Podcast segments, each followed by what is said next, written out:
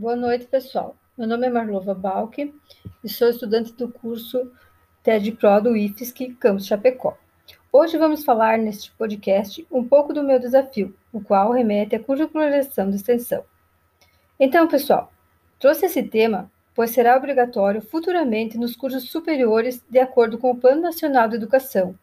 Dessa forma, o meu desafio é o seguinte: como podemos incluir a curricularização da extensão nos cursos superiores ofertados pelo Campus Erechim do Instituto Federal de Ciência e Tecnologia Rio Grande do Sul dentro da rede de educação profissional e tecnológica, especialmente nesse período de pandemia? Bom, para tanto, com o início das atividades Participei de palestras virtuais em diversos locais do país, o que foi possível, pois durante a pandemia teve-se que procurar a organização de novas formas com ferramentas da tecnologia da informação, entre elas o Google Meet.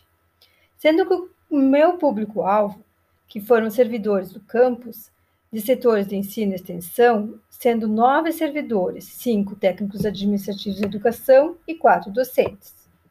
Também organizei com o público-alvo reuniões através de comunicados via WhatsApp e as reuniões ocorreram pelo Google Meet. Posteriormente, encaminhei um formulário eletrônico com questionário para que o público-alvo respondesse a perguntas como, por exemplo, uh, referente ao roteiro de elaboração do projeto, as áreas, tendo em vista que é necessário o comprovante de área na ação de extensão, qual área abaixo devemos orientar para a organização da ação, pensando em diminuir a burocracia e auxiliar aos coordenadores de cursos? Dentre as opções e respostas haviam direito humano e justiça, meio ambiente, tecnologia e produção, cultura, educação, saúde e trabalho. Olha só, o que houve foi muito interessante. Na interação com o grupo, entende-se que o público atendeu em parte o desafio, pois dos nove participantes, cinco responderam o questionário.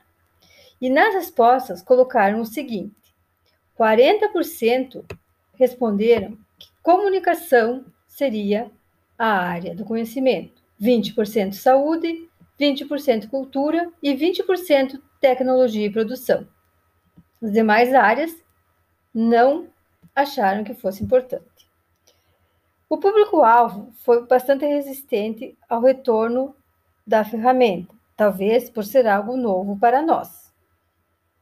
A pergunta: Você gostou de participar do podcast? teve a seguinte resposta: uh, a cor laranja sendo negativa e a cor azul positiva. Se, como pode se observar, a cor laranja foi em maior número.